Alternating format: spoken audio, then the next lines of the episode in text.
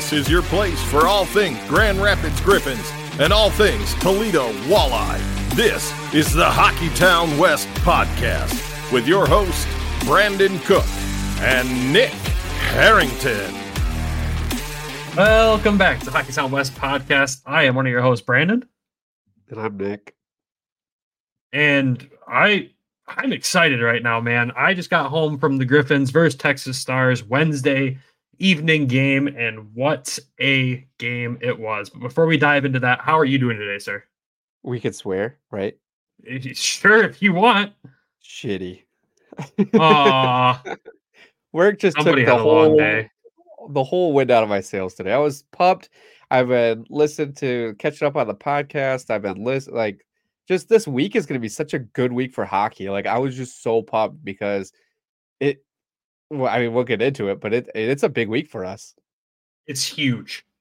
This is it might be the biggest week of the season right now. Um, I mean, obviously that could change and there could be other big weeks of the season, but as it stands right this second, these next tonight's game and the next two for Grand Rapids are the biggest games of the season. that And we've ever covered. I, honestly, yes, it is the biggest games we've ever covered.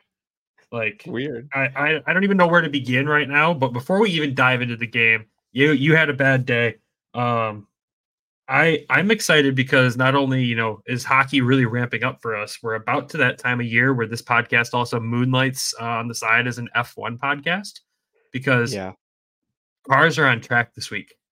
They race next weekend. Like, oh, I'm so excited. Drive to Survive comes out Friday. We like- just sunset football and we go right into F1. dude for real honestly. Like for those that haven't listened since the beginning i'm a big f1 guy. Nick is slowly getting more and more into it. Uh he watches when he can. It takes him time. But it's honestly the perfect sport for a guy that's out of bed usually at like 7 a.m on sunday. So uh, you I do appreciate that. Yeah but i'm excited even though it looks like red bull is going to run away with it uh again this year already based on just one day of testing uh being seven tenths faster than anyone else on the grid That's Uh, so crazy. and if for those that don't know red bull is my team they've been my team haas is my uh side team as i'm wearing the haas haas gear tonight that's my uh if i don't want to feel like a winner team i'll go support them root for the underdog. That's that's. I mean, I really just rooted for him because I loved Gunther, but he's gone. So yeah, uh, that's gonna make Drive to Survive next year really boring. But anyways, again, this this will happen some weekends. But anyways, let's dive into this Griffins game tonight. Now, if you're looking for us to talk about a bunch of offense tonight, I'm, I hate to break it to you, it's not what we're here to talk about. But let's talk about the lineup before we dive into the game because the Griffins yeah, got a huge boost tonight with the return of Matt Luff and Eemil Viro tonight, which I didn't see Viro coming back tonight because obviously everyone was freaking out about Luff, as we should.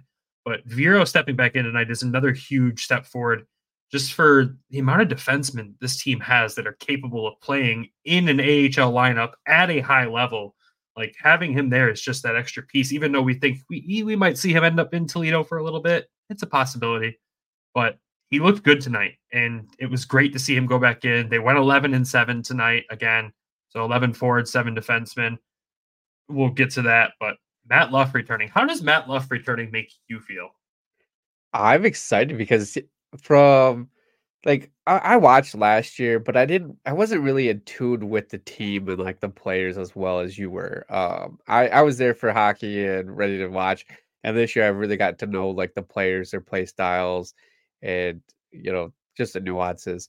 And so hearing everybody talk about Matt Luff and like how how good he is, it's like having another Czarnik but on a wing. Like he's not going to take the face-offs, but he's going to bring in that scoring ability. He's going to bring in the defense. And if you need somebody to throw a, a fight, a punch, I mean, he's he's going to do it. So, uh, which I saw a highlight tonight of that. So, uh, I was excited. I mean, it gives us more depth. I don't know what's going to happen at the trade deadline with the Wings. So, uh, if you know Bergie gets moved up, if Bergie gets traded, like Luff would be that replacement, which uh, it's kind of something I thought of a couple weeks ago too. I don't know if I if it made the cut on a pod or if I It did. if I Yep. said it. So uh, seeing that, and he came in right away, first line, It got some minutes. Yeah. I don't know. Um, he was on the ice for the first goal, right? Yeah, he was plus one tonight, two shots on goal. He was with uh Czarnik and Hirose tonight. And like at first, I was like, oh, first line, first night back. That's interesting. I thought they were going to ease him into this, but we got to remember he was cleared for contact like a month ago at this point. He's been practicing pretty hard, getting really familiar with everybody. And what I'll say, not diving in too much into the game, but he played very well tonight. His passing was extremely crisp with, you know, the good relationship he already has on the ice with Czarnik and Hirose. Like I see why Dan Watson made that move and their passing was crisp. He was playing extremely aggressive, like you said, getting into the mix too. You know, Czarnik got taken down from behind. He got boarded. They called that, but Edvinsson and Luff jumped right in there and you know mixed things up a little bit. And he looked like he jumped like I remember talking about how Carter Mazur jumped into the Griffins last year in his first few games and like looked like he belonged. Matt Luff just looked like he belonged on that first line. Didn't even need to come in and earn that spot back. He just that that's his spot. And that's how it is from the from here on out. Awesome, cool, I love it. But or sorry, I love it. I think it helps too. Like he's played with Taro, he's played with Czarnik, so that helps kind of ease him back into the game too, where he's not having like two new line mates where he's trying to like figure out their styles as well. So I think Waddy did a good job of pairing him up with those two. You bring Taro. Uh, I don't think Taro's playing on the first line in a couple games think last. Oh uh, yeah, no, he's been back on the first line for a few because Bergie got bumped back down to the second, and Gettinger's been playing on that line too. Uh, so that we've seen that kind of shake up a little bit there. So he's he's been all over the place, but it, mostly on the first line. He, like him coming back too, so he's still, you know, working his way back in as well. So I think I think that was a good that was a good idea. Um, the the other lineup changes were uh, a little interesting, but yeah, so but like like we said before we dive into the game, we'll talk lineup here. So we went seven defensemen, and obviously Viro's got to get a game in, right? He's been out for a while. He's been injured. We got to see what he's going on there. I feel like tonight was that game to can he come in and make an impact, or do we send him to Toledo type game? But also at the same time, just so everyone's aware, there was like ten different team scouts in the building tonight for Texas and Grand Rapids playing each other. So definitely some interest on both teams because both teams have some incredibly talented players. Uh, there's interest across the NHL in those players. But seeing Viro get played tonight, that kind of feels like it fits into that mold to kind of just show him off if we needed to. But I mean, in reality, a Viro makes sense in Toledo, especially when you think that they scratch healthy scratch our top line defenseman that's paired with Simon Edvinsson every night in Antti Tuomisto. And that just did not make sense to me. I looked at this lineup and I said this game could go incredibly well, or it's going to be an absolute disaster. So for those that didn't see, the scratches tonight in total were Elmer Soderblom, Cross Hanas, Tyler Spezia, Antti Tuomisto. Like oh, that's I didn't even count. Yeah, Spezia was on a scratch tonight as well. Um, so like I did I don't I don't hate Tuo getting scratched over Viro, right? We're trying to see what Viro is about right now. When I look at the lineup sheet though and see Wyatt Newpower still in, and I go, we picked any, we, you can pick any defenseman on the team over Wyatt at this point, unless you need a guy that's going to come in and play gritty, rough, and tough and drop the gloves. Like, no offense to Wyatt, but Tuo generates offense. Wyatt can be a liability, and it was noticed tonight there was a couple times where I was like, "Oh God, it's Wyatt and Rafferty on the ice," as they were doing a really interesting rotation of defensemen tonight. And those two on the ice together, that's when Texas actually dominated play in the Grand Rapids zone, which was rare, but it really only happened when those two played on the ice together tonight. Now, Newpower did make a really, really good defensive play at some point tonight with assistance from a Cossa poke check to stop a good opportunity from uh, Texas. But at the same time, 2 being out confused the heck out of me. I hope we see him slotted back in because the lack of fear of shooting the puck that that guy brings to the table, uh, it just generates offense for this team. Whether he's getting the assist or not, he does generate a lot. And as you see tonight's score, the Griffins only scored one goal, but that's all they needed. But the offense yeah. was uh, lacking big time. Now, well, I say that we got to remember Texas Stars put Remy Poirier in that, and this guy has haunted this team all season long, and he is an outstanding goaltender who made some saves tonight that not no goalie has business making. Like he's he's incredibly good. They lost tonight. He was still the third star of the game. You know, he stopped 32 of 33 shots tonight. claps to him. Well done. We'll probably see him again on Saturday. Uh, He's he's just that good. Well, I know, right? He's very good but- against uh, Griffins too. He's He- won every he's game except tonight. Yeah, this was his first loss against us tonight, uh, which is which is wild. But after, I mean, after that goal, he was solid all night. So let's jump into it here. So the Griffins come out of this game in firing on all cylinders right away. 25 seconds in, Albert Johansson, and that's his fifth of the season, assisted by Czarnik, fires it from the blue line, and it just goes right. It was it was beautiful. He didn't. It wasn't a slap shot or anything. It was just a really powerful wrist shot that he labeled the corner with and put it in. And it happened right in front of me. I was super pumped. Like, you know, I'm a big Albert Johansson guy. So seeing him Yeah. get that goal to start it off, that's huge. That's awesome. He played extremely well tonight. He just continues to prove that he's ready. That's all I can continue to say about this kid is he's ready. But outside of that, man, that's the only goal that was scored tonight. Like, oh God, what do we talk about, right? Don't worry, we have plenty to talk about. Yeah, right. You got to talk about the big man himself, Sebastian Cossa. First AHL shutout against one of the best offensive teams in the American Hockey League. Like, Yeah. let's start there. You know, goalies will get shutouts every once in a while, and you're like, oh, the team really helped him get that. Like, it was a team shutout and everything. No, Sebastian Cossa earned this freaking shutout tonight. Made incredible saves left and right, played extremely well, seeing the puck well, just absolutely owned his crease tonight, shutting down some of Texas's best players. I mean, there's a point where he literally poke checks the puck off of Mavrik Bourque's stick. Not many goalies get to do that. He also did it to Logan Stankoven. Like that's the two top A- AHL scorers right there, and Yeah. Cossa by himself is shutting them down. The, this is the point where you got to look and say, Cossa haters, where are you at? Because the kids silenced most of them since December 27th. Yeah, they've been quiet. Yeah. which is I mean, yeah, I mean, Bob pointed out he I don't remember the record Bob pointed out before the game, but he had a 2.11 goals against average going into tonight's game since December 27th, which was the first game back from the Christmas break. And obviously boosted that number way up with tonight's game, facing 28 shots and stopping all 28 of them. I- you know me. I love I love Sebastian Cossa. I will I will go to bat for him on Twitter or anywhere else anytime when people call him out. I mean, I've even teased at buying a Red Wings Cossa jersey because I believe in this kid enough. Seeing this shutout happen tonight, like that was that moment where I'm like, he's he's arrived, right? We've talked about when's he going to take over the starter spot. Dan Watson doesn't really have that. I think at this point, though, he is the Griffins' one A.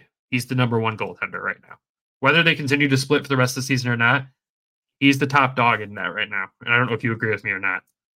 Oh, definitely. I mean, we we saw this at Toledo last year. Is that they split? They him and John Lethemon split the whole the whole time. When we looked at it this season, we didn't know who was going to come in and be that other that that starter for Grand Rapids, right? The starter, and then we signed Michael Hutchinson two weeks before uh the season, basically. And so, like him coming in, we're like, okay, well, here's our starter. We're going to ease Cossa in. This is kind of the plan that we've seen, and that they've stuck with it the entire season. And I would say Hutch the last couple weeks has been shaky. Uh, you know, I don't feel as confident when he's in net than when Cossa's in net. Uh, like, com- complete. Like, he looks, Hutch has looked shaky. He looks, ner- I don't know, nervous, but maybe he's burnt out. I don't know just he just looks off. So seeing Cossa really continue through, like this is his first first year in the AHL, first time against this opposition, and he's dialing it in.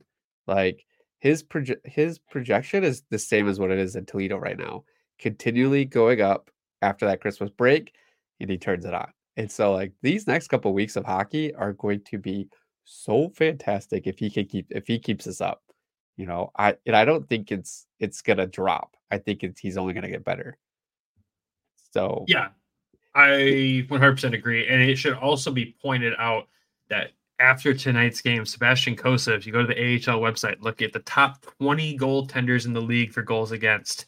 He's now 17th in the league, and he's also 20th in the league for save percentage. So when you go to the first page, the big man's right there. And that's like think about beginning of the season, his first 10 Yeah. games. It's terrible. Like he didn't play bad by any means because the team in front of him was not figured out yet. Now that the team in front of him's figured out, look at what he's doing.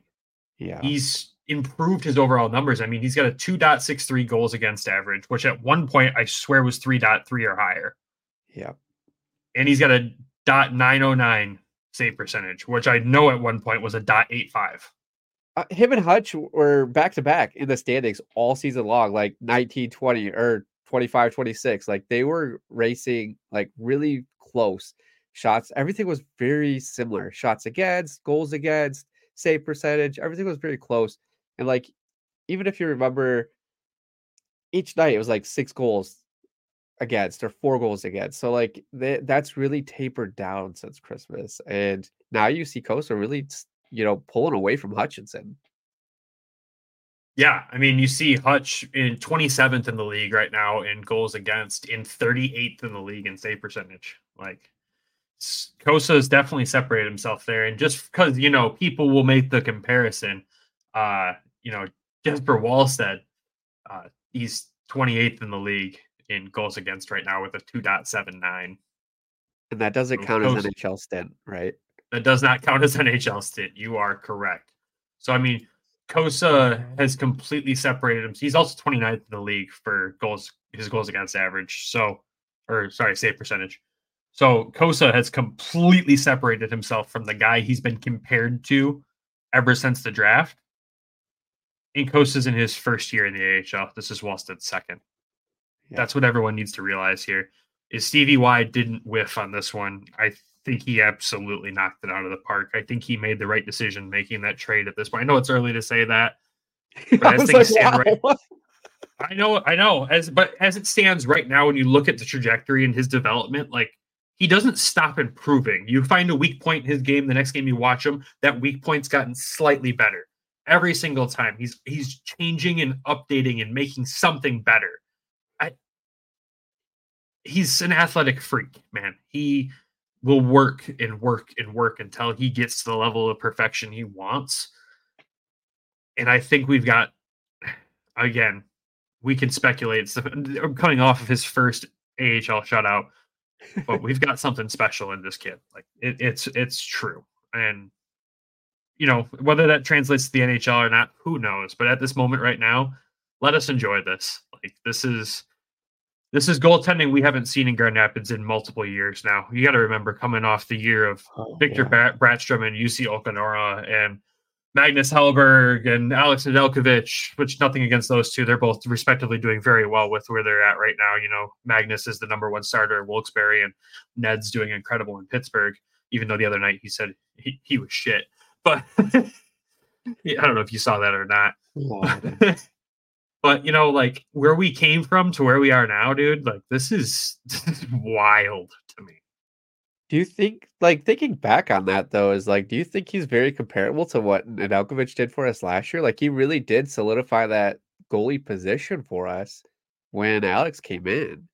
Like, we knew, like, Bradshaw was not, and Olkinuora was already across the ocean, and then they kept kind of rotating out, uh, just different goalies every other night. I'd say seemed like so, but like, you felt comfortable, you felt confident when Ned was in net.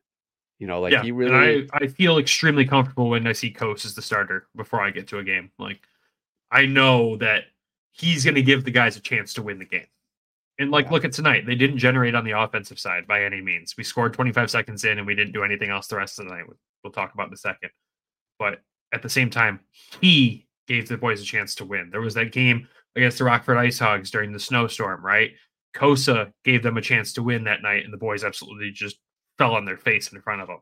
Like it's to the point where I'm confident we have at least a goaltender or two that can steal games. Which where when you're in a division like we are, where it's so tight, unless you're the Milwaukee Admirals, stealing games is crucial. Yeah, you know, we talked, we joked going into this three game stretch. What do we want to see? You know, and you're like, can we win all three? And I'm like, ah, maybe. And you know, I joked and I said one, one, and one, right? We got the hardest one out of the way tonight.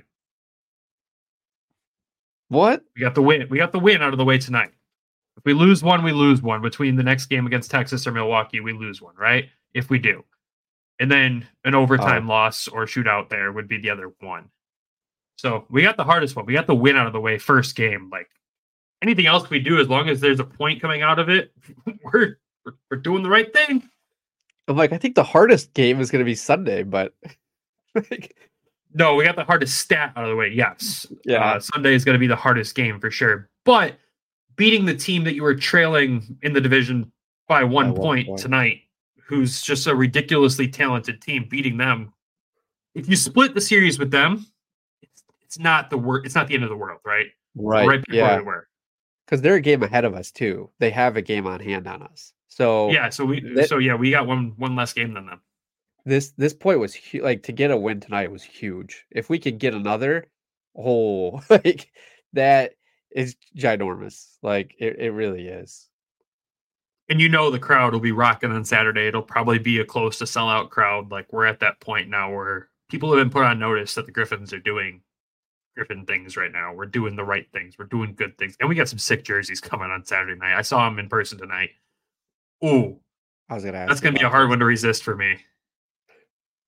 I already set up the list of guys that I'm going after. Oh boy. But all right. We've spent 15 minutes almost talking about Spatchnikos. All right. Let's give the other guys some credit here tonight. So some couple guys I want to call out. A guy we've talked about a lot lately.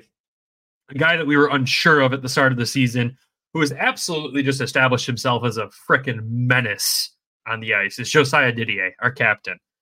This dude, again tonight, man, three or four massive hits tonight, just playing the puck extremely well. Finished with a plus one tonight playing really smart defensive hockey. And who who was he paired with tonight? Well, going seven defensemen. It was a rotation all night long. And out of the veteran players, he was the best one of them tonight, hands down. Rafferty was a little less than him. Wyatt had an okay game.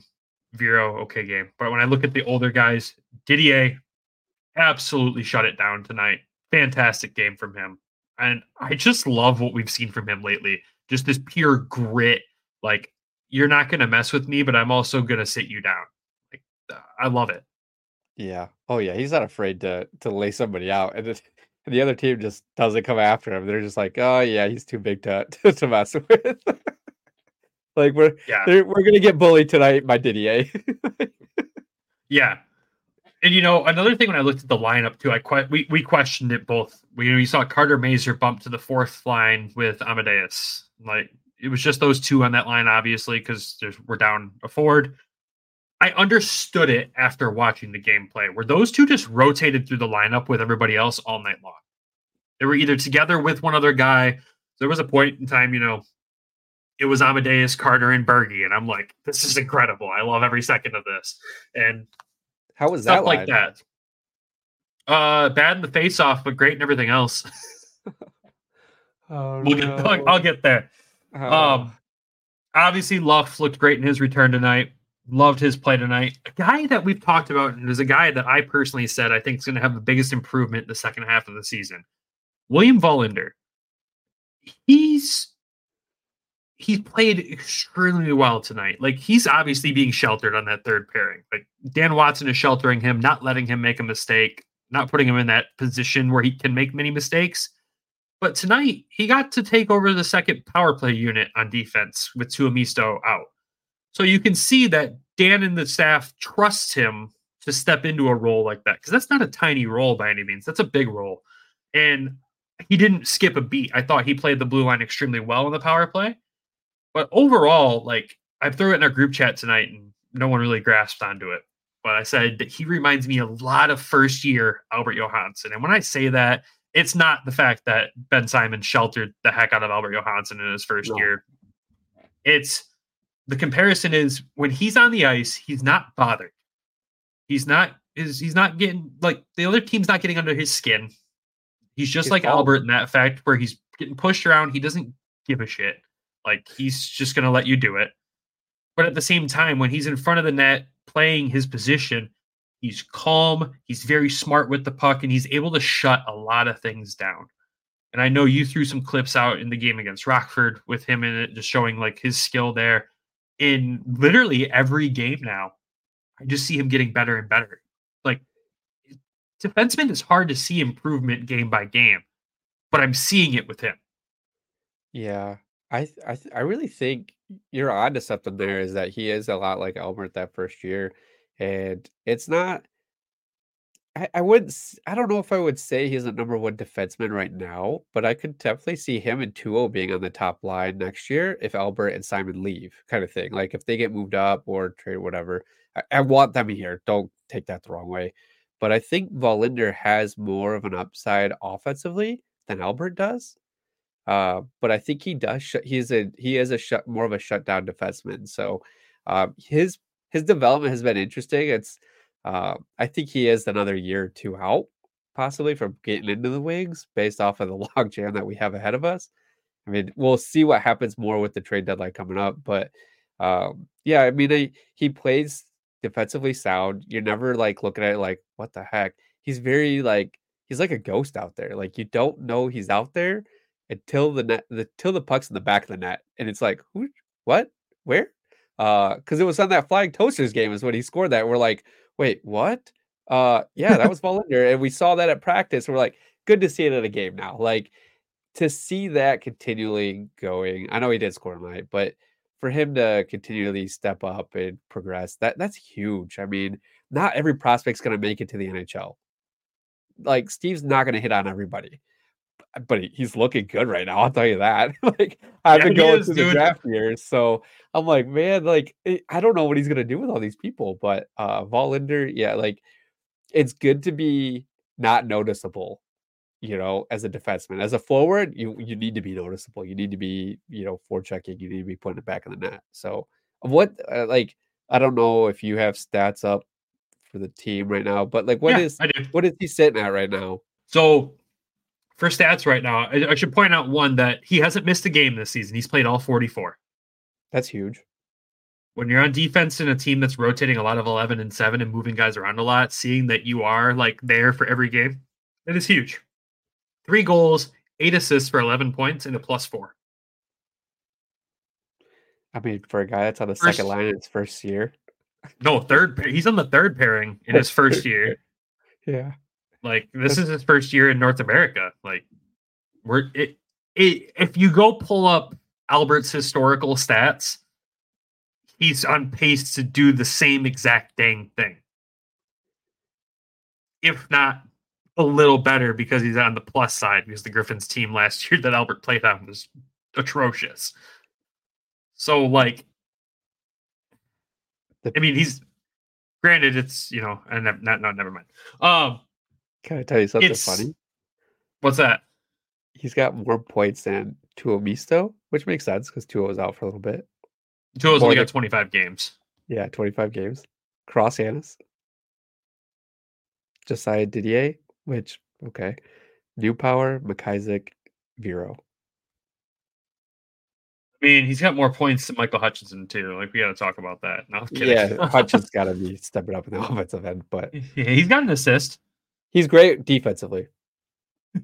no, I mean William Wallinder is one to watch out for. I know we've listened to a lot of other Red Wings podcasts. Everyone they're talking about, you know, guys to throw in there as like a prospect uh, in a good trade. The return would have to be pretty freaking good for me to throw in a Tuomisto or a Wallinder at this point, because yeah. there's a lot of upside there at this point. If you're giving them away for nothing or just an okay player, you've lost me at that point because, uh, like you said, when Simon and Albert are gone, that's your top two defensemen right there. And if they have to do that for the next two seasons, well, you also get guys like Shai Buium and who knows, Sandy Pellikka comes in here, maybe unless he goes straight to Detroit. Like you're gonna have this influx of other guys behind them that are gonna play that third pairing or second pairing role that these younger guys have over the past couple seasons paired with a veteran. And we're going to just see this endless cycle right now of defensemen developing in the right way in Grand Rapids. And that's exciting. Yeah. I think the biggest thing, too, is like you and I both listen to the Other Wings podcast, and they, I see a lot of like, we listen to it, but we also watch both teams. We watch a lot of Griffins, we watch a lot of Red Wings. And I think and I, I could be completely wrong on this, but I think Steve Yzerman is looking at just like we are. Like we're seeing that as an, an organizational thing. So like to trade these guys, you're leaving a huge hole in Grand Rapids right Yeah. now. Like you don't have that next guy to step up right now. So I think that's where a lot of like a lot of times like you and I look we listen and we're like, why would they do that? Like because they're only focused on the one team. And I think you really have to look at both teams and how the development goes for all of these people coming in. Like I looked at the last five drafts. Steve Yzerman drafted 51 players. Now Insane.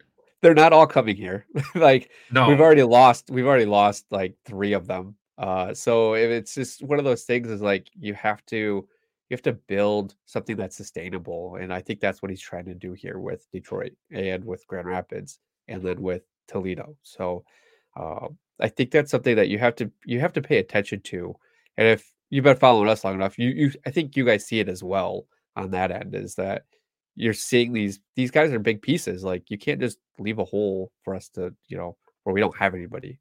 So Yeah. it, like you can't give away Wallinder for nothing, like or uh Tuomisto. Like those those are big pieces.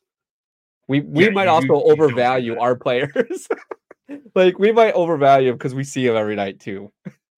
you know, like sometimes I'd be like, yeah, I agree with you saying that, but at the same time, I don't think we're far off in the value of these defensemen. I mean, defensemen take time to develop. You know, a forward like let's say Bergie, for example, like he he broke out in the NHL, or you just look at like a Lucas Raymond, right? He jumped in super young. He's under 22 years old. Like those guys, those forwards can go in there and make an impact right away. Defensemen, there's six spots on an NHL team and you need to be almost perfect every single night. When you're talking about kids getting to the age of 23, 24, 25, just getting their crack at the NHL roster, that's okay. Yeah. Like, that, that's an okay thing.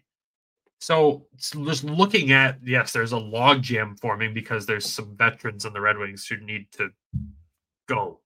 It's time. I understand, but Simon Edvinsson and Albert Johansson will fill that gap. Trust us. It'll be better the Wings will be a better team. But wait till uh, wait till next year. Let's make the playoffs first. Right. but at the same time, like we're okay in Grand Rapids once those guys go. Like it's gonna suck for us because the content's gonna just go down. Like people's interest in it. But get excited about these guys that are, you know, Wallinders, your Tuomistos, and then the other future behind them. Get excited because they're gonna be a hell of a lot of fun to watch. And there's more people coming in. Like the pipeline is huge. it's it's huge. It's crazy. um, one other thing I wanted to call out before we hit the ad break here. Griffins do go 0 for 2 on the power play tonight, which has been a pain point for us still and still is. Um, but the penalty kill, again, a perfect two for two tonight.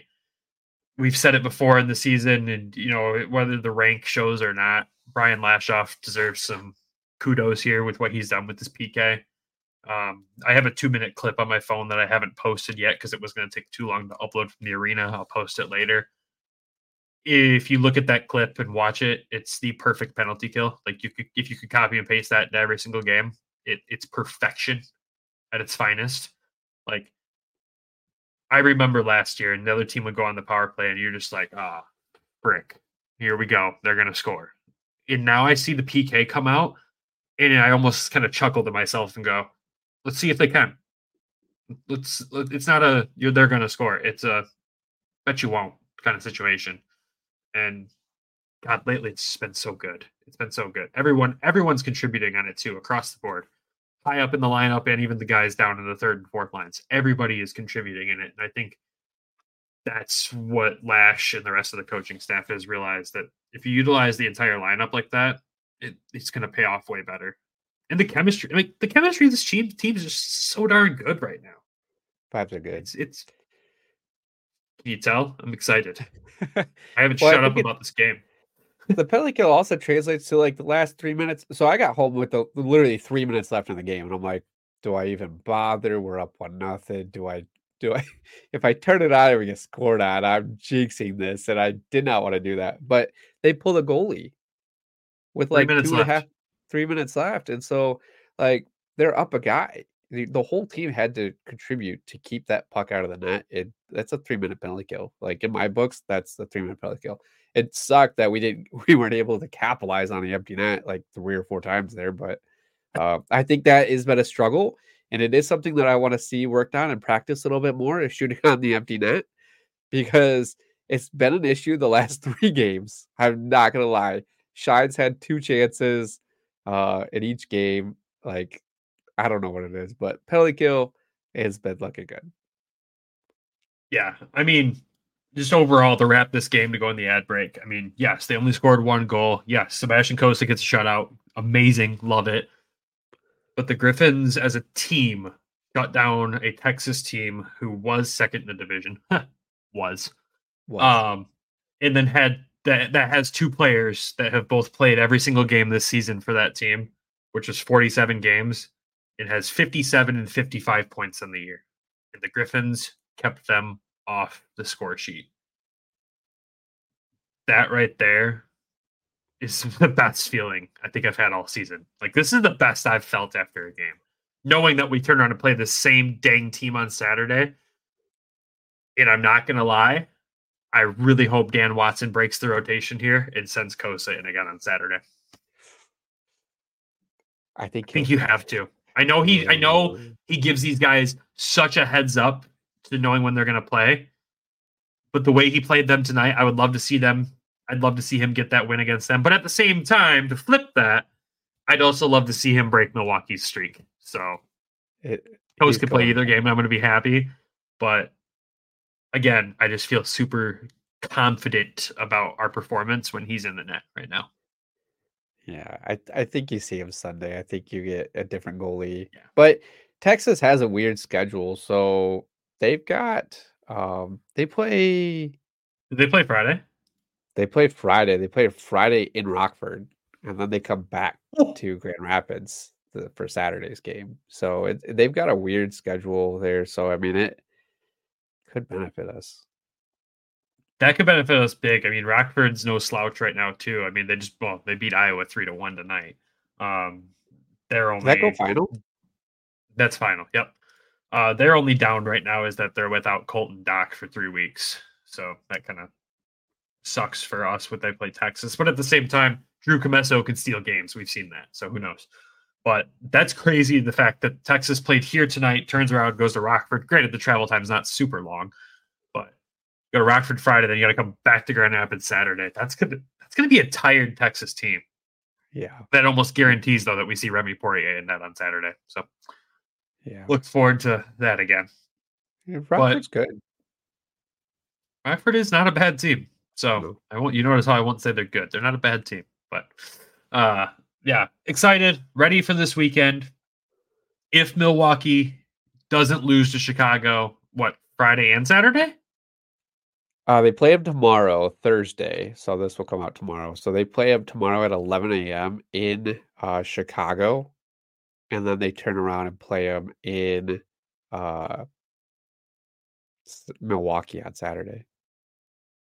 So I they here's the thing with Ooh. them is they're seven and one against Chicago, Milwaukee is, and haven't lost against them since November 18th.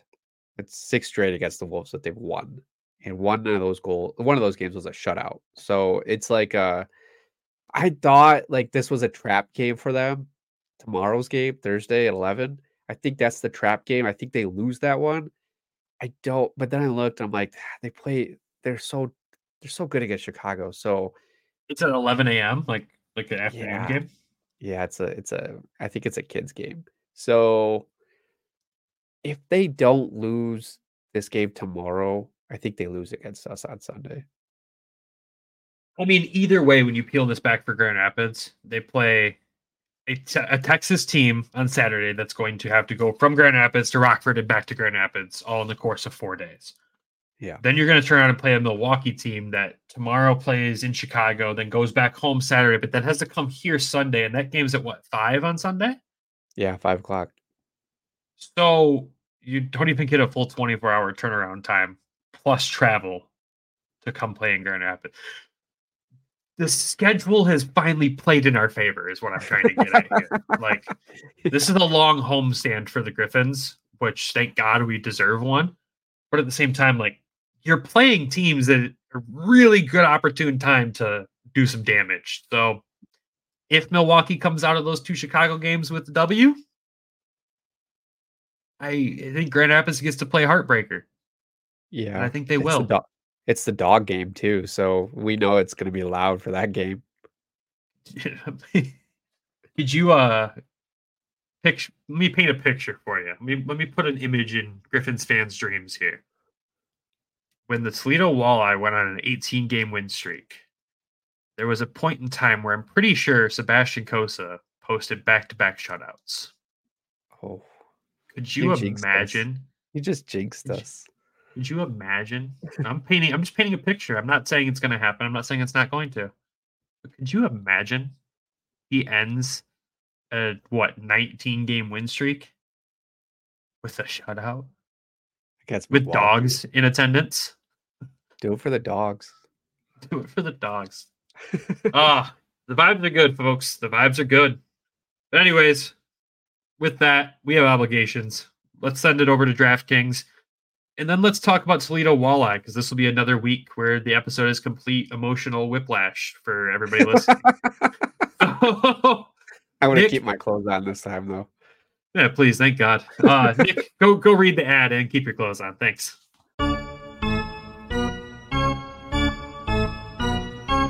We know hockey games move fast, but with DraftKings Sportsbook, an official sports betting partner of the NHL, you can score faster than anything happening on the ice. This week, new customers can bet five bucks to get 200 instantly in bonus bets. With Patrick Kane, Alex DeBrincat all back and ready for from the All Star game, you've got good choices to make bets on them. Download the DraftKings Sportsbook app now. Use code THPN. New customers can bet five bucks to get 200 instantly in bonus bets. Only on DraftKings Sportsbook, an official sports betting partner of Super Bowl 58 with code THPN. The crowd is yours. Problem, call 1 800 Gambler or visit www.1800Gambler.net. In New York, call 877 8 HOPE NY or text HOPE NY 467369. In Connecticut, help available for problem gambling, call 888 789 7777 or visit ccpg.org. Please play responsibly. On behalf of Will Casino and Resort in Kansas, 21 plus age varies by jurisdiction, void in Ontario. Bonus bets expire 168 hours after issuance. cdkng.com slash football for eligibility and deposit restrictions, terms, and responsible gaming resources.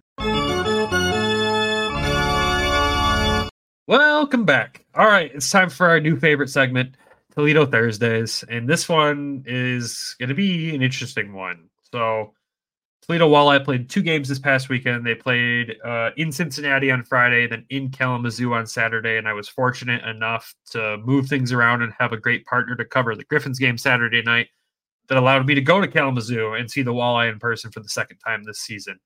So, before I get to that game, oh, Were you fortunate to go? yeah, we'll we'll get there. Before before I get to that game, because I've got a lot of thoughts from getting to the game physically and the actual game that happened. Uh, let's talk about the Cincinnati game on Friday. So the Walleye go to travel to Cincinnati, and they get a big win, six to four against the Cyclones here.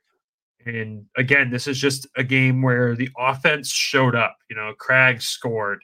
Hawkins scored a hat trick in this one, getting his, to his 28th goal of the season. Bliss got his 17th of the season.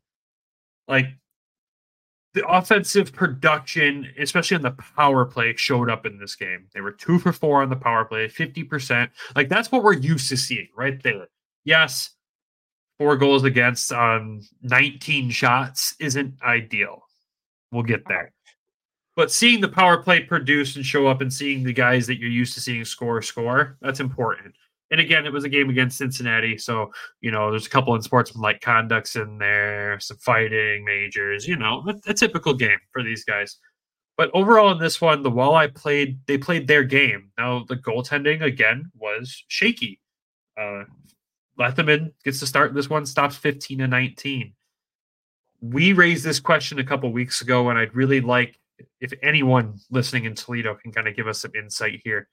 Are the goaltending coaches different? Are they not getting the same exposure to the Red Wings coaching staff at the goaltender level that they got with Sebastian Cossa there? Because this is not John Lethemon. This is not what I'm used to seeing. I'm used to seeing just incredible goaltending from him. This is weird, right? Yeah, like what? Like they're still playing the same system. So, like, what else has changed? It's not like they've lost a bunch of people. Right? From on the defensive Oh. side. If anything, they gained people from Grand Rapids that got sent down. So Eh, not on the defensive side, but yeah, yeah. I mean, you if you think about it from a Griffins level, yeah, it's Bliss, it's Doucette. Um, I mean, he started there, and then it's uh, Riley and Riley Sawchuk. they're all forwards. Defensively, yeah, you didn't get anything from Grand Rapids. It's I don't I don't know if it this I don't know if the defensive talent on this team is the underlying problem, which we'll get to when we talk about Kalamazoo. But I, I there's definite question marks around the goaltending, especially when it comes to John Lethemon at this point.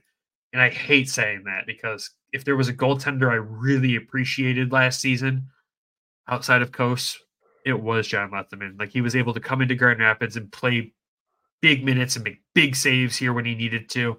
And obviously, he was the ECHL goaltender of the year last year.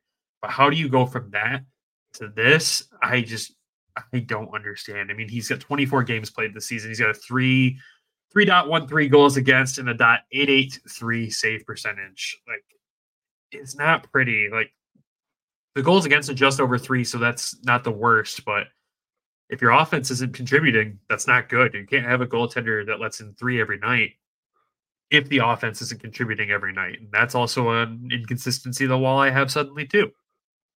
Like we've gone week over week talking about this team just going, it's okay, everything's okay, the sky's not falling. And I'm not gonna say the sky's falling, but I see your I see your concerns, Walleye fans. Like, especially after watching them in person. I see the concerns.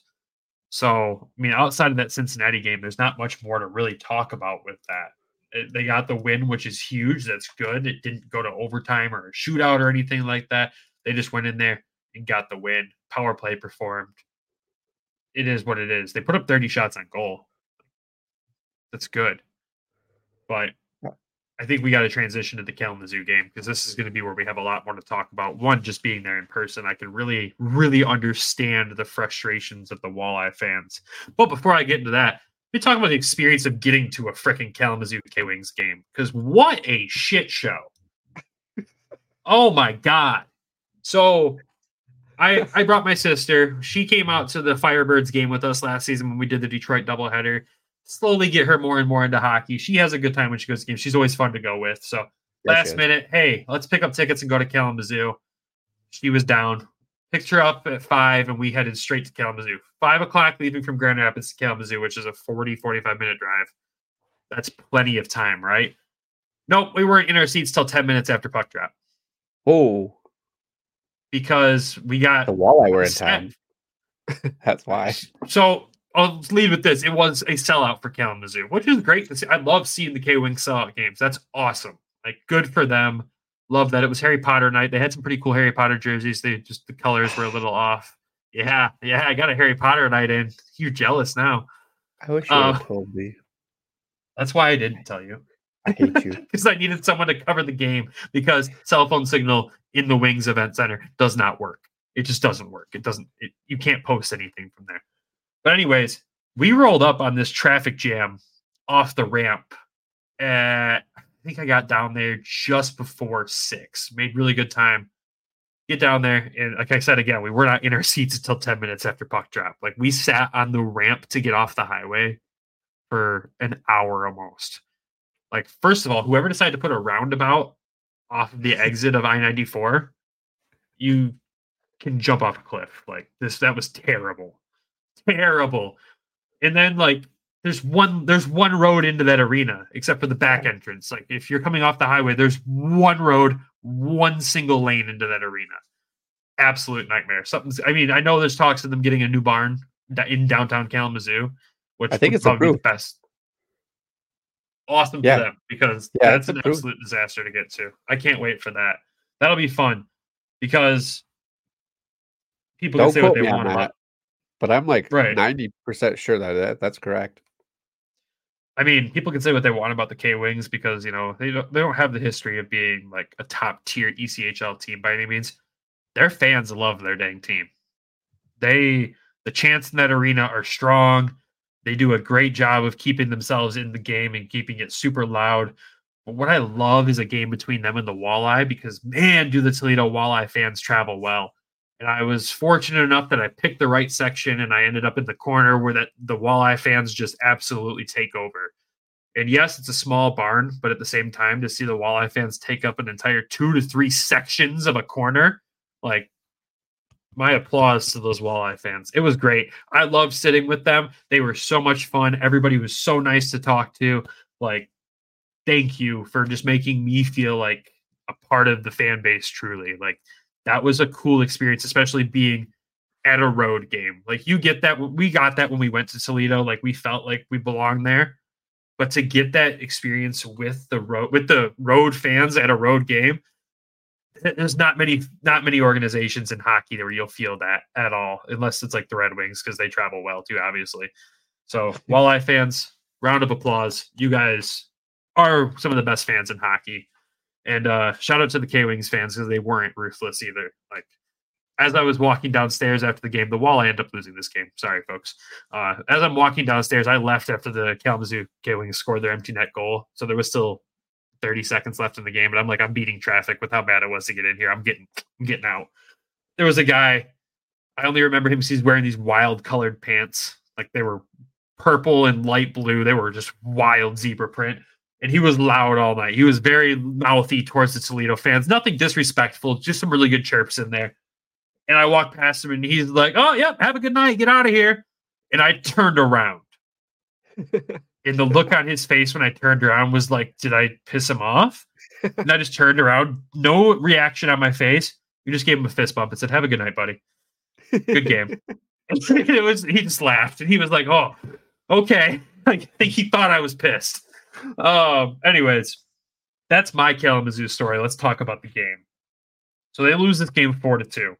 Jan Bednar gets the start in this game. I don't think he played terrible in this game. Most of the goals that got past him uh, I missed because it was two to one before I even got into my seat. that sucked. But from what I saw on replays, most of the goals weren't his fault. It was just really bad defensive breakdowns in front of him. With this, you know, Doucette got a goal, which is great. Hawkins got his 29th of the season. That was great. But outside of that, there wasn't much else that was great. So while I went one for five on the power play, missed some key opportunities there defensively, not great. But what I really wanted to pay attention to was watching how they played in the first, to how they played in the second, to how they played in the third. What adjustments were made by the coaching staff and by the team to challenge this Kalamazoo team that this team has sucked against this season? Like they cannot beat Kalamazoo and I finally understood what every walleye fan that's ever commented on our walleye posts and said the coaching staff doesn't adjust. They don't adjust. Zero adjustments. The same things that aren't working, they just kept doing them. The same plays in the power play, they just kept doing them. Pat Mikesch and the coaching staff making zero adjustments in this game in a divisional game where you're on a downward trend right now, even though you're the top dog. Like, what? It was the it was the, I understood it all. Like the I saw the light. I understand walleye fans. It's bad. It's really bad. That's so. That's like sorry. As, as you were talking, I'm looking. I'm gonna let goal. you get a word in so I can breathe here a second. so I'm looking at the stats too, because you're talking about Lethemon from last year to this year, and I'm like, well, is it just him? But no, like Bednar's stats aren't much better. I mean, he's got. I'm like, well, maybe they're riding Lethemon a little bit more. Nope, 24 games for Leth, 23 for Bednar. So they're still split back and forth. Uh, Bednar's got a 2.97. Lethemon's got a 3.13. Still very close. Uh, yeah. Save percentage 0.883 for Leth and 0.888 for Bednar. So I mean, it's they're still very close. So it's not a. I don't think it's a goaltender issue at this point. You know, it's it's there's there's no adjustments. I mean, you've been fortunate to be able to catch a lot more walleye games than I have.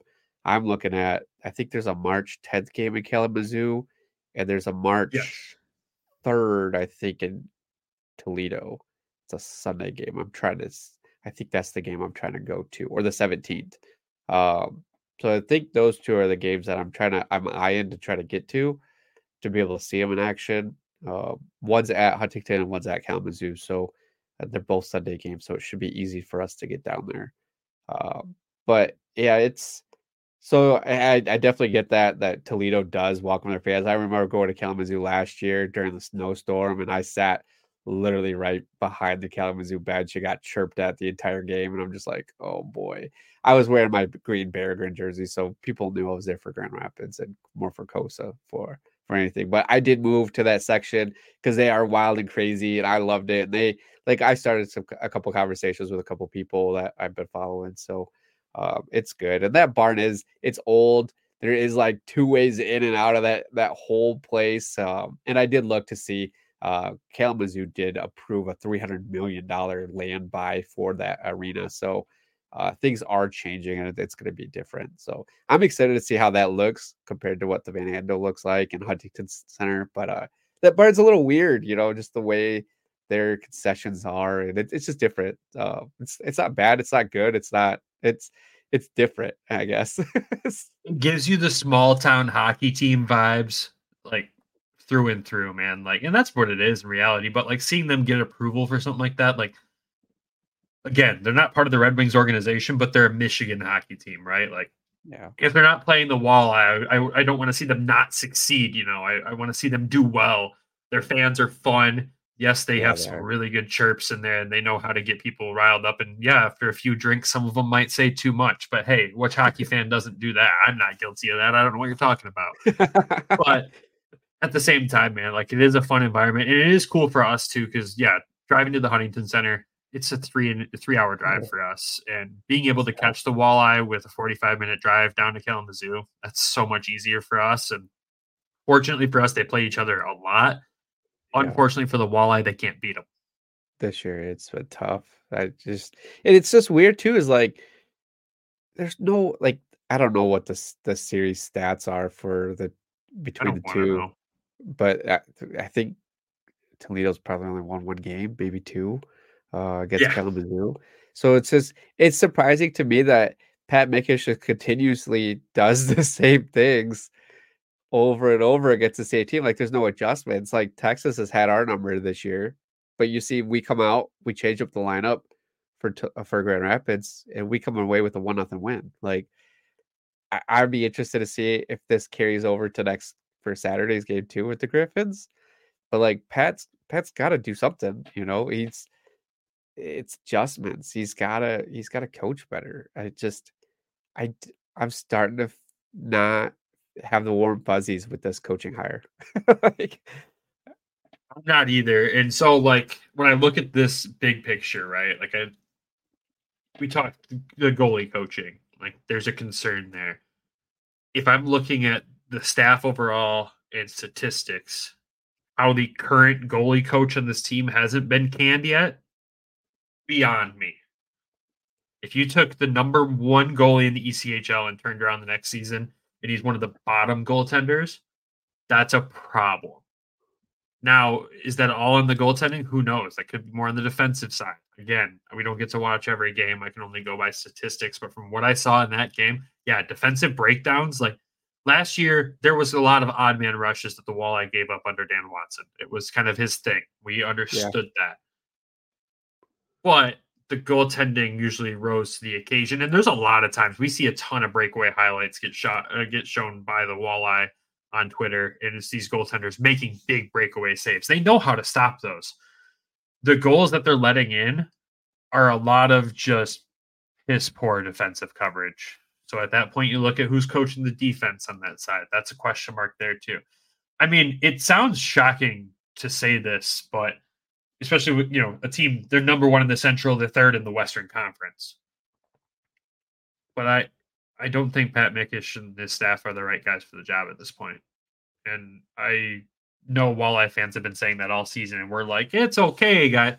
Yeah. I'm sorry. I apologize. We see it now. I, I get it. I feel bad. That's not how this should be it's no coincidence that they go through a rough stretch. Dan Watson takes one visit to Toledo. They turn around and win two Sunday games, nine to one. Um, after that happens, and then we're right back to where we were before that. Like, there's something there. And when I look at the players on the ice too, like the Walleye had a swagger about them last year. Oh like, yeah, they didn't give an f who you were. They were going to play you as hard as possible. They never got pushed around. Kalamazoo bullied them. Oh, Like if this was a walleye podcast exclusively, this would be the episode. We got bullied because they got absolutely run up and down the ice by this Kalamazoo team. Nobody stood up for themselves. Nobody stood up for each other, and there was no energy. There was no swagger about any of them besides Brandon Hawkins because he's Brandon freaking Hawkins. Like, he, the puck on his stick, his shot is ridiculous. Like, give him the keys to the city at this point. Like, he's ri- he's ridiculous. But the rest of the team, they just didn't feel like it was there. There's no inspiration. There's no. They don't feel it, and that's a concern because the expectations for this team are Kelly Cup or nothing. yeah, That like, is we- the expectation. we've watched a lot of hockey. We've watched a lot of like even on our jobs now of like how teams come together and like you could see like at certain times like right now with the Griffins team like we see like there's something special here, right?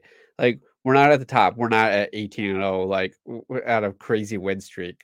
But we could tell that this team is gritty. It's to be able to go far in the playoffs. And like you're just not seeing that with this Toledo team. Like they're not coming together. They're not gelling. They're not like kind of like Florida last year in the playoffs, the Florida Panthers. Like they gelled at the right time and it wasn't pretty all season, but they came together at the end and was able to get all the way to the finals, which was like crazy. They the way they had to get in was pretty crazy too.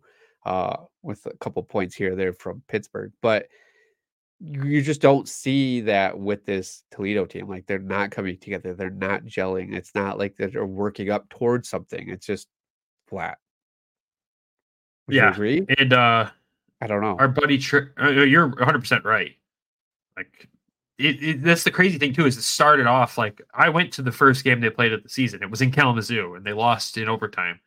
And I saw glaring things where I was like, I remember I ripped a couple of guys in that one where I was like, Oren Tazo, terrible. Oh my god, and he's not. He's not terrible. It was his first Yeah. game. Like I, I should, I can backtrack on all that. But You could at the same time, it wasn't. It wasn't the players that were the problem then. It was the coaching was the problem then. And our buddy Travis down in Toledo sent me a screenshot while I was at that game when we were talking about texting back and forth about Pat Mikesch.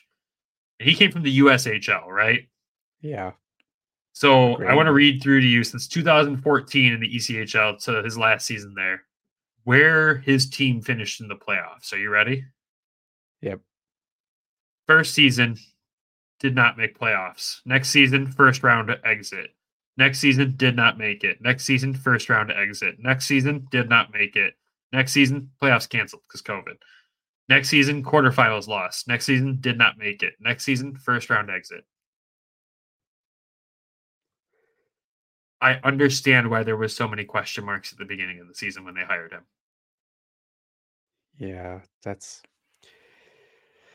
I I, mean, he's hate I feel like I'm just dogging in on this coach right now. Like after seeing them in person for two games and just watching the games on TV, like I'm just dogging on this coach. But the Toledo fan base knows what they're what they're, what to expect. Like they know their team, and this isn't just one person's feedback. This is everybody's. Like everybody feels the same way. There's a lot of question marks around this coach.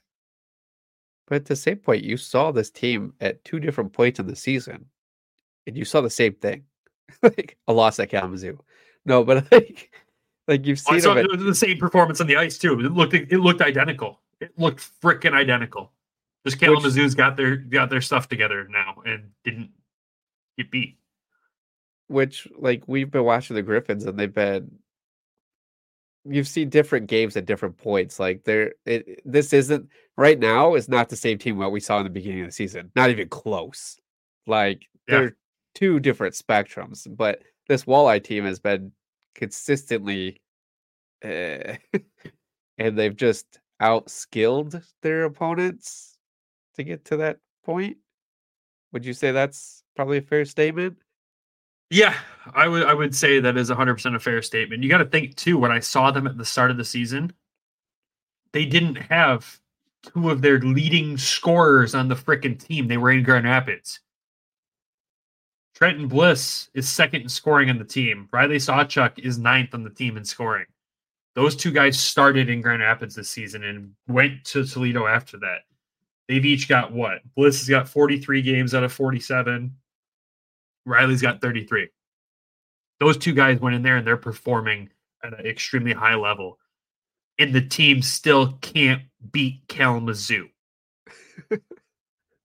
That's a freaking problem. And going into this weekend, too, you know, Matt Anderson, their second best defenseman in scoring, and uh, arguably their best defenseman on the defensive side of the puck, uh, got loaned to Toronto. So he's playing with the Marlies, and the Walleye don't have him as they come into this weekend playing a team that they've never played before, with Maine coming to town for two games, and they got Fort Wayne on Sunday. So you're down your best defenseman when you defensively suck right now, and you've got a team you've never played before coming in, and then Fort Wayne. Yeah, Like, Wayne's always tough. Toledo fans are praying they wake up on Friday and see Grand Rapids Griffins have reassigned Cross Hanas and Eemil Viro to the Toledo Walleye. at this point. Like yeah. that's what they're going to sleep each night saying they hope happens when they wake up. Because they need it. And from from our perspective, if things are going to stay the way they are in Grand Rapids without those two in the lineup, we would love to see them there because we know they'll make an impact and make a positive impact on this team. inject some juice into that team down there. Yeah, this feel it feels like Ben Simon is coaching the Toledo Walleye. How we felt for the entire existence of our podcast during the last season is exactly how every Walleye fan feels feels right now. And what we used to do last year was talk about the Griffins and then talk about the Walleye to make ourselves feel positive. It's flip flopped suddenly, and So I I don't like put a- that. That's why we're putting a lot of Griffins references in here. Like, Yeah, like But Walleye fans, man, we just feel bad. But like at least Pat Mikesch is winning. Like last year was not. like, it was, it was bad. It was real bad. he's winning games for sure, but you can't ride, you can't just count on your offense to continue to outscore the opposition. Like, This team can do it. They just need the right voice. goals against in the Central, they're fourth. What's goals goal for, they're first. Uh, 196 to 154. It's getting closer every week. I want to say that. It's getting closer every week. Because I look at goal differential quite a bit. If your goal differential is at a plus, like you have a good chance. So, um, like the Wings, for instance, uh, I can't remember. Somebody's right above Tampa's right above them by like they've got a plus four goal differential. I think I saw this morning, and the Wings are like plus fifteen. I'm like, there's no way Tampa outbeats us. Then, like, we're we're gonna pass them for that wild card spot. Yeah. And it might be unfortunate too that we're talking about the walleye with, you know, Kalamazoo in the picture here when if you talk about goal differential, they're 141 goals for and 133 against. Their 133 against is the lowest in the Central Division. They do have an outstanding goaltender on that team, which sucks that the Vancouver Canucks organization has another just great goaltender Markstrom, Demko, and all the other guys there. Like, God, I hate it so much. But it, when a team that's scoring 196 goals in a season, 196 goals in 47 games, it's impressive. And they can't win some of these games. Like, that's. I just want to see them win games like four to one, four to two, four to nothing, three to one. Like you're not gonna see that in the East Coast, buddy. What we did last year. That's the thing. Uh, yeah. is they won games like that. If they don't score five or more, they're not winning, it feels like. That's not good. I don't know. I could go on. Toledo fans, let us know in the comments what you think. What's your opinion? But just know that after listening to us week over week going, the sky's not falling. We apologize. We see where you're coming from. We get it. And got we'll our go to more umbrellas. Well, yeah, we'll we'll be at some more games hopefully here in the future. Like you said, you know, there's another Kalamazoo one in Kalamazoo. Um, that is on a Sunday, and then we are eyeing one in Toledo we just got to figure that out. We'll announce when we're coming down there because if you listen in there and you want to meet us, we'd love to meet you too. Because again, I always feel adopted by this franchise whenever I'm around it. Like it just we're not we don't live in Toledo. We only support we like we started supporting this team just because it was part of the pipeline. And now I will go to a team in my home state. I'll go to their barn and wear that walleye jersey every time because this team's fun. The organization's fun and the fans are the some of the best in hockey.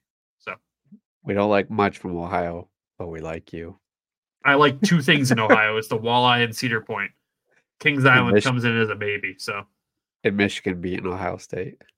God, I love that. That's what wakes me up in the morning. Um, Anything else you got- want to add on Toledo before we wrap up with a couple questions and then call this an episode?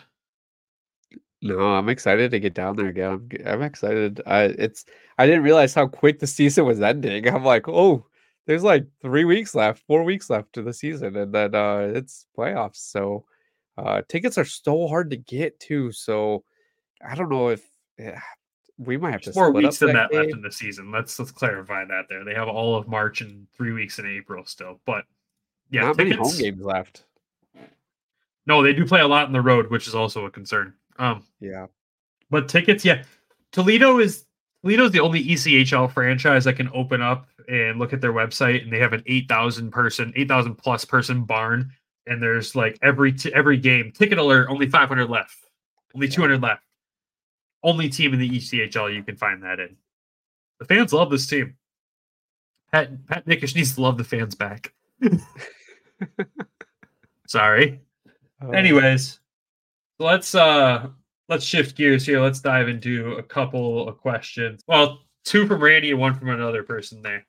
All right so randy threw us two questions. One who do you think the scouts were all checking out in tonight in grand rapids? Uh randy the obvious answer is me.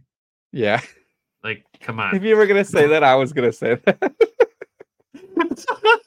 um no i mean there's there's obvious names out there on the trade block. Well not officially on the trade block but names that get tossed around in rumors and Jonathan Berggren's one of them some podcasts have tossed Johansson around in there and i want to say never.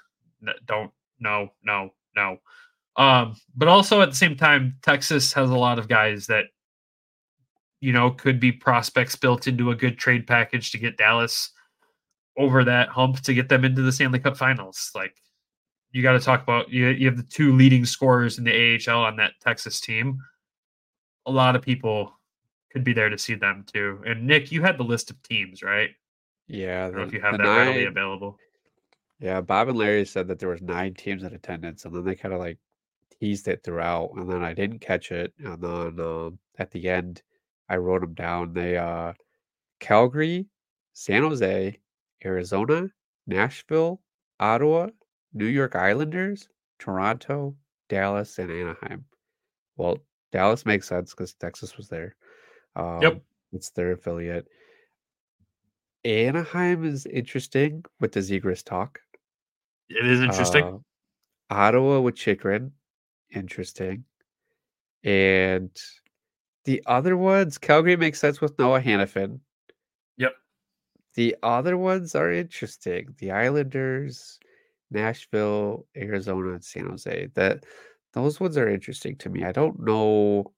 I haven't seen us linked to anybody. Oh, at Calgary, we're also linked with Chris Tanev, which I would be down for him because I'd be down for him because he is gritty, and we do need that kind of extra grittiness for the playoffs. I'm not down for Noah Hanifin. Sorry. Red Wings fans that want Noah. I don't want him. Um the The. Nashville one's interesting because a lot of people have poised the question of with Askarov playing the way he's playing, can Nashville let go of Juuse Saros?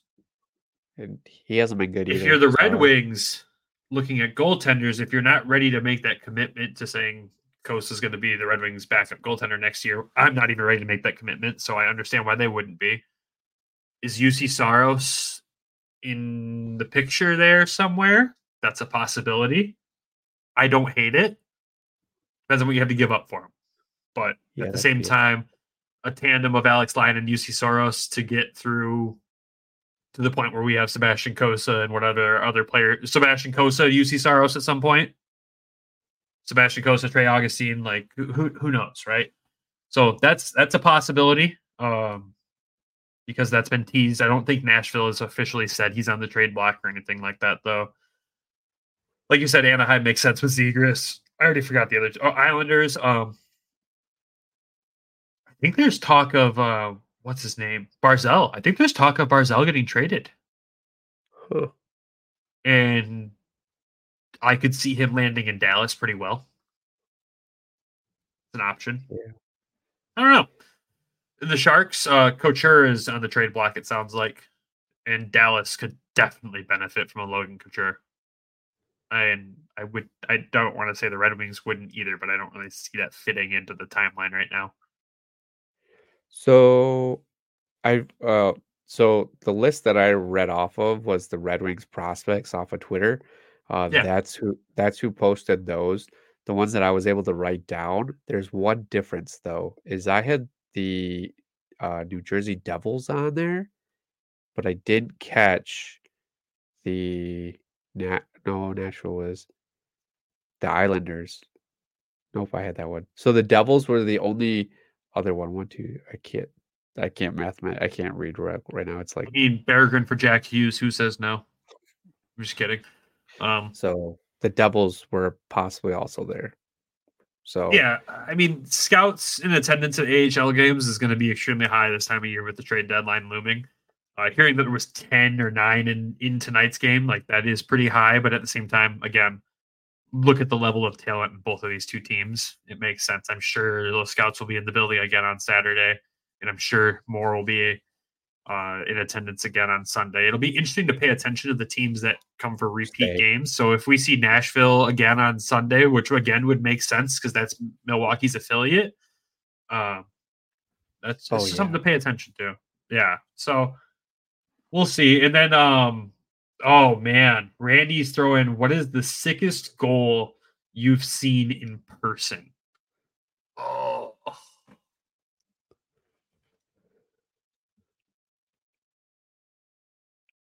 Randy, I need more prep for this question.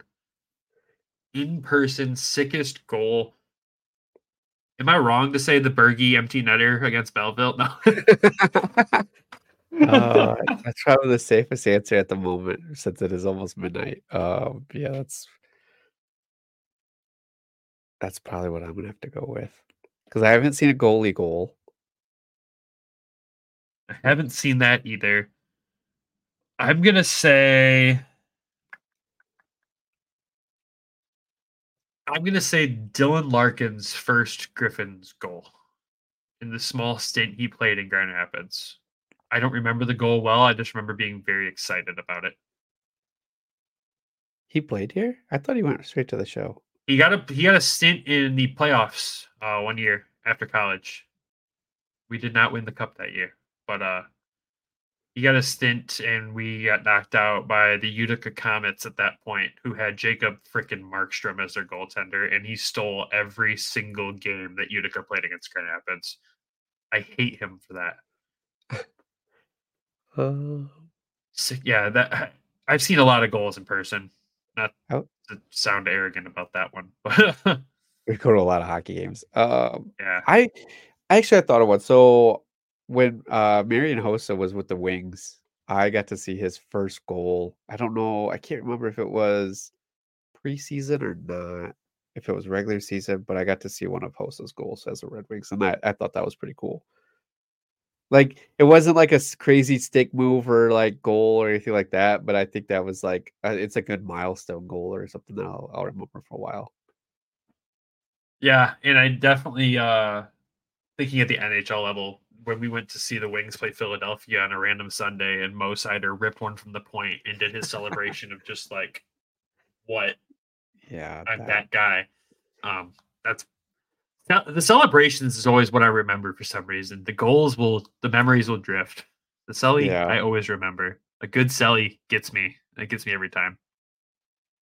A Seider That's that's a that's one of the toughest questions I've ever been asked. I'm gonna think about that one over the next like week. So thanks, Randy. Appreciate that. Yeah, we might update later. Yeah. Um, Ethan Hansen might be a tough one to answer, but you guys have been keeping up with Sandin Pellikka. Uh, according to his stats, it seems he's slowed down, or was he maybe hurt or something? So he was injured uh, for a good chunk of time. He just recently came back in. His first game was putting up numbers. Again, like a defenseman's production is not always going to be there. It's about what he does when he produces. What what is he doing in that moment? How is he how is he producing? I'm not concerned about his consistency or anything. That injury. Do you remember what the injury was? I believe it was a shoulder. But being a defenseman, a shoulder injury is a you know what to come back from. I think they're always shoulder injuries. That's fair as well. That's who knows. But with Uh, Axel, I mean, we do share his highlights, but at the same time, we don't follow every single game he plays and everything like that. We try to stay up to date because there is a reality that we could see him in Grand Rapids, but I think we're both trying to emotionally cope with the fact that he might not. And uh once we figure out how to emotionally cope with that, we'll let you guys know. I don't know. Can you Yeah. imagine what one of his jerseys is going to go for at auction? Oh It's my probably god! yeah, it'll be higher than Simon's for sure. I, I'm surprised we haven't seen. some big numbers. I'm surprised we haven't seen any that's gone for like two grand this year. So you, you real quick, you looked up what the injury was just to make sure we're factually correct. So what did you find? So he, so the hockey is weird with injuries until you get to the NHL uh, or after the Stanley Cup Finals. So everything is very hush hush, upper body, lower body, uh, mental, whatever. Um, so they say that he had an upper body injury and he's in a plaster cast. I thought it was an injury, a shoulder injury, is what I thought he had.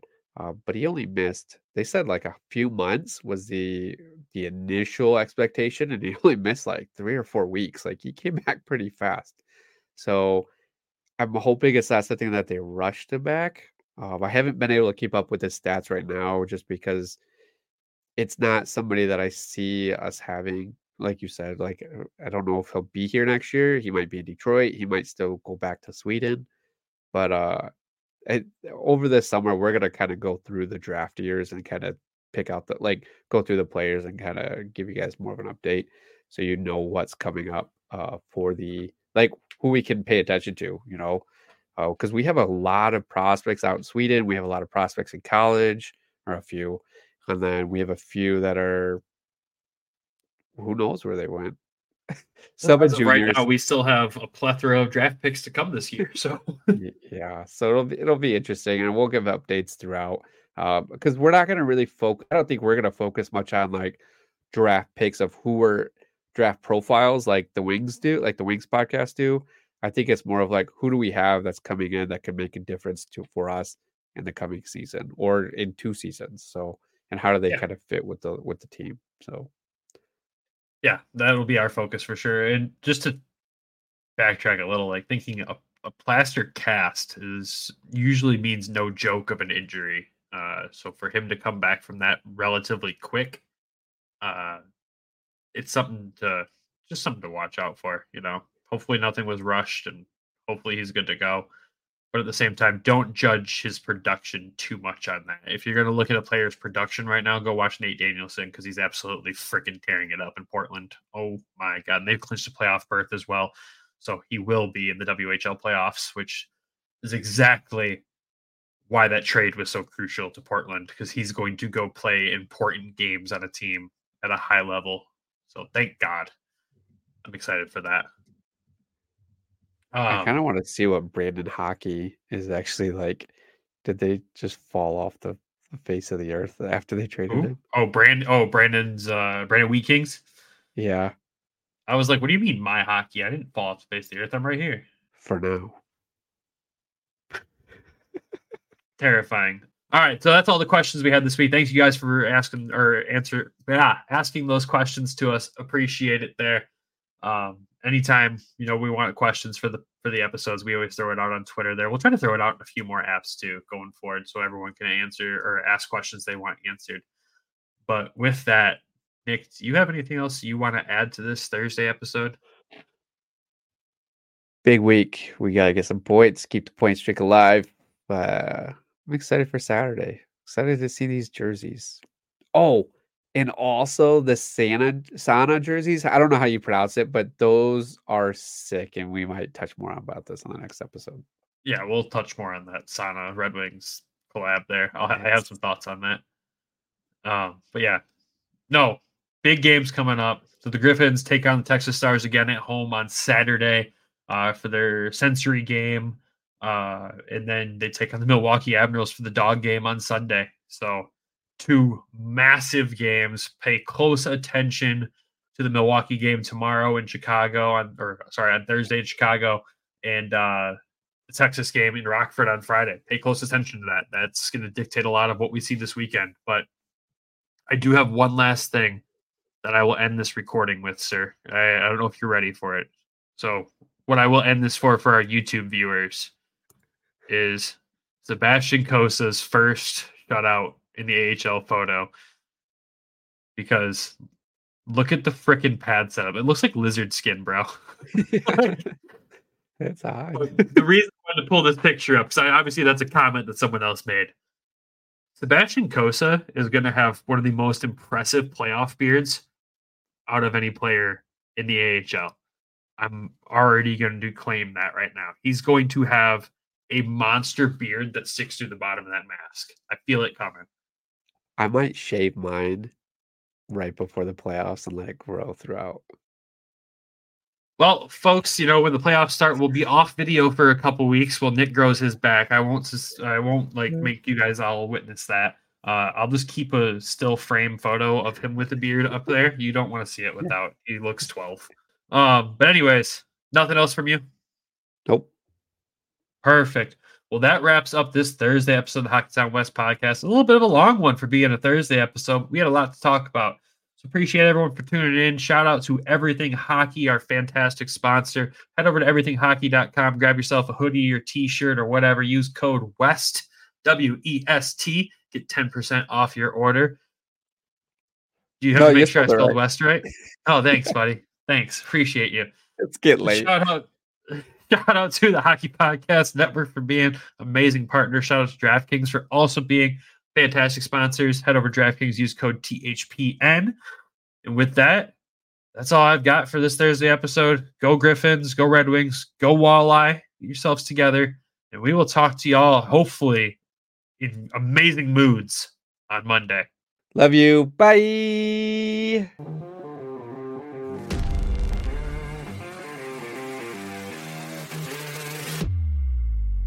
Thank you for tuning in to the Hockeytown West podcast. Be sure to check us out on Twitter at HockeytownWPod and your host, Nick at GR Hockey Guy and Brandon at Brandon GR Hockey.